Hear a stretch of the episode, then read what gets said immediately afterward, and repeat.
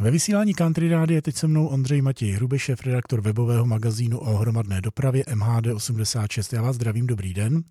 Dobrý den. Dnes máme pro naše posluchače dvě zajímavosti nebo novinky. Tak kterou začneme?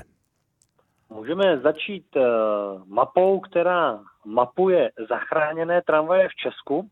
Jedná se vlastně o tramvaje, které soukromí nadšenci odkoupili od různých dopravních podniků a tyto tramvaje se uh, teď nachází na zahradách, uh, polích, ale nebo i garážích uh, bytových domů.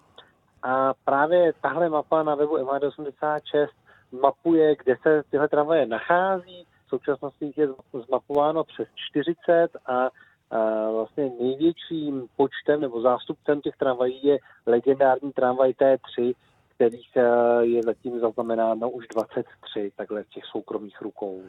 Je tam nějaká zajímavá tramvaj, která není tak úplně běžná, že ty té trojky se sbírají u sběratelů, to je celkem známo, ale máte typ třeba na nějakou tramvaj, která zase až tak úplně běžná není. Sběratel, který měl rád jiný typ než ten nejrozšířenější?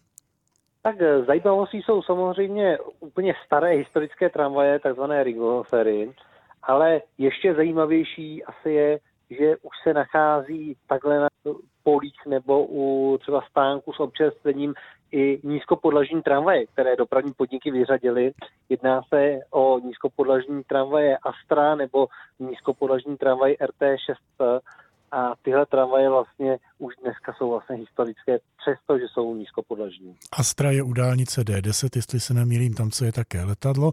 Máte v mapě také tu tramvajce na střeše garáže rodinného domu? Ano, ta se vlastně nachází u Jihlavy a kousek od Jihlavy uh, se nachází v Třebíči další tramvaj uh, nebo v Bítovčicích také u Jihlavy. Tak a pojďme k té druhé zprávě, to je dobrá informace, protože řidiči městské hromadné dopravy určitě patří k těm rizikovým skupinám z hlediska pandemie a nyní to uznali i úřady. Je to tak? Je to pravda, už od dubna jsou očkovaní řidiči městské dopravy v několika krajích, například ve středočeském kraji, plzeňském a teď od května jsou nakonec očkováni i řidiči městské hromadné dopravy v Praze. A to proto, protože byli zařazeni mezi takzvanou kritickou infrastrukturu, to znamená uh, profesi, která je přednostně očkovaná, podobně jako v minulosti se to týkalo například jak už lékařů, policistů a nebo třeba učitelů. Takže i v této době můžeme v souvislosti s pandemí najít nějakou tu dobrou zprávu. Doufujeme, že to bude tak dál pokračovat.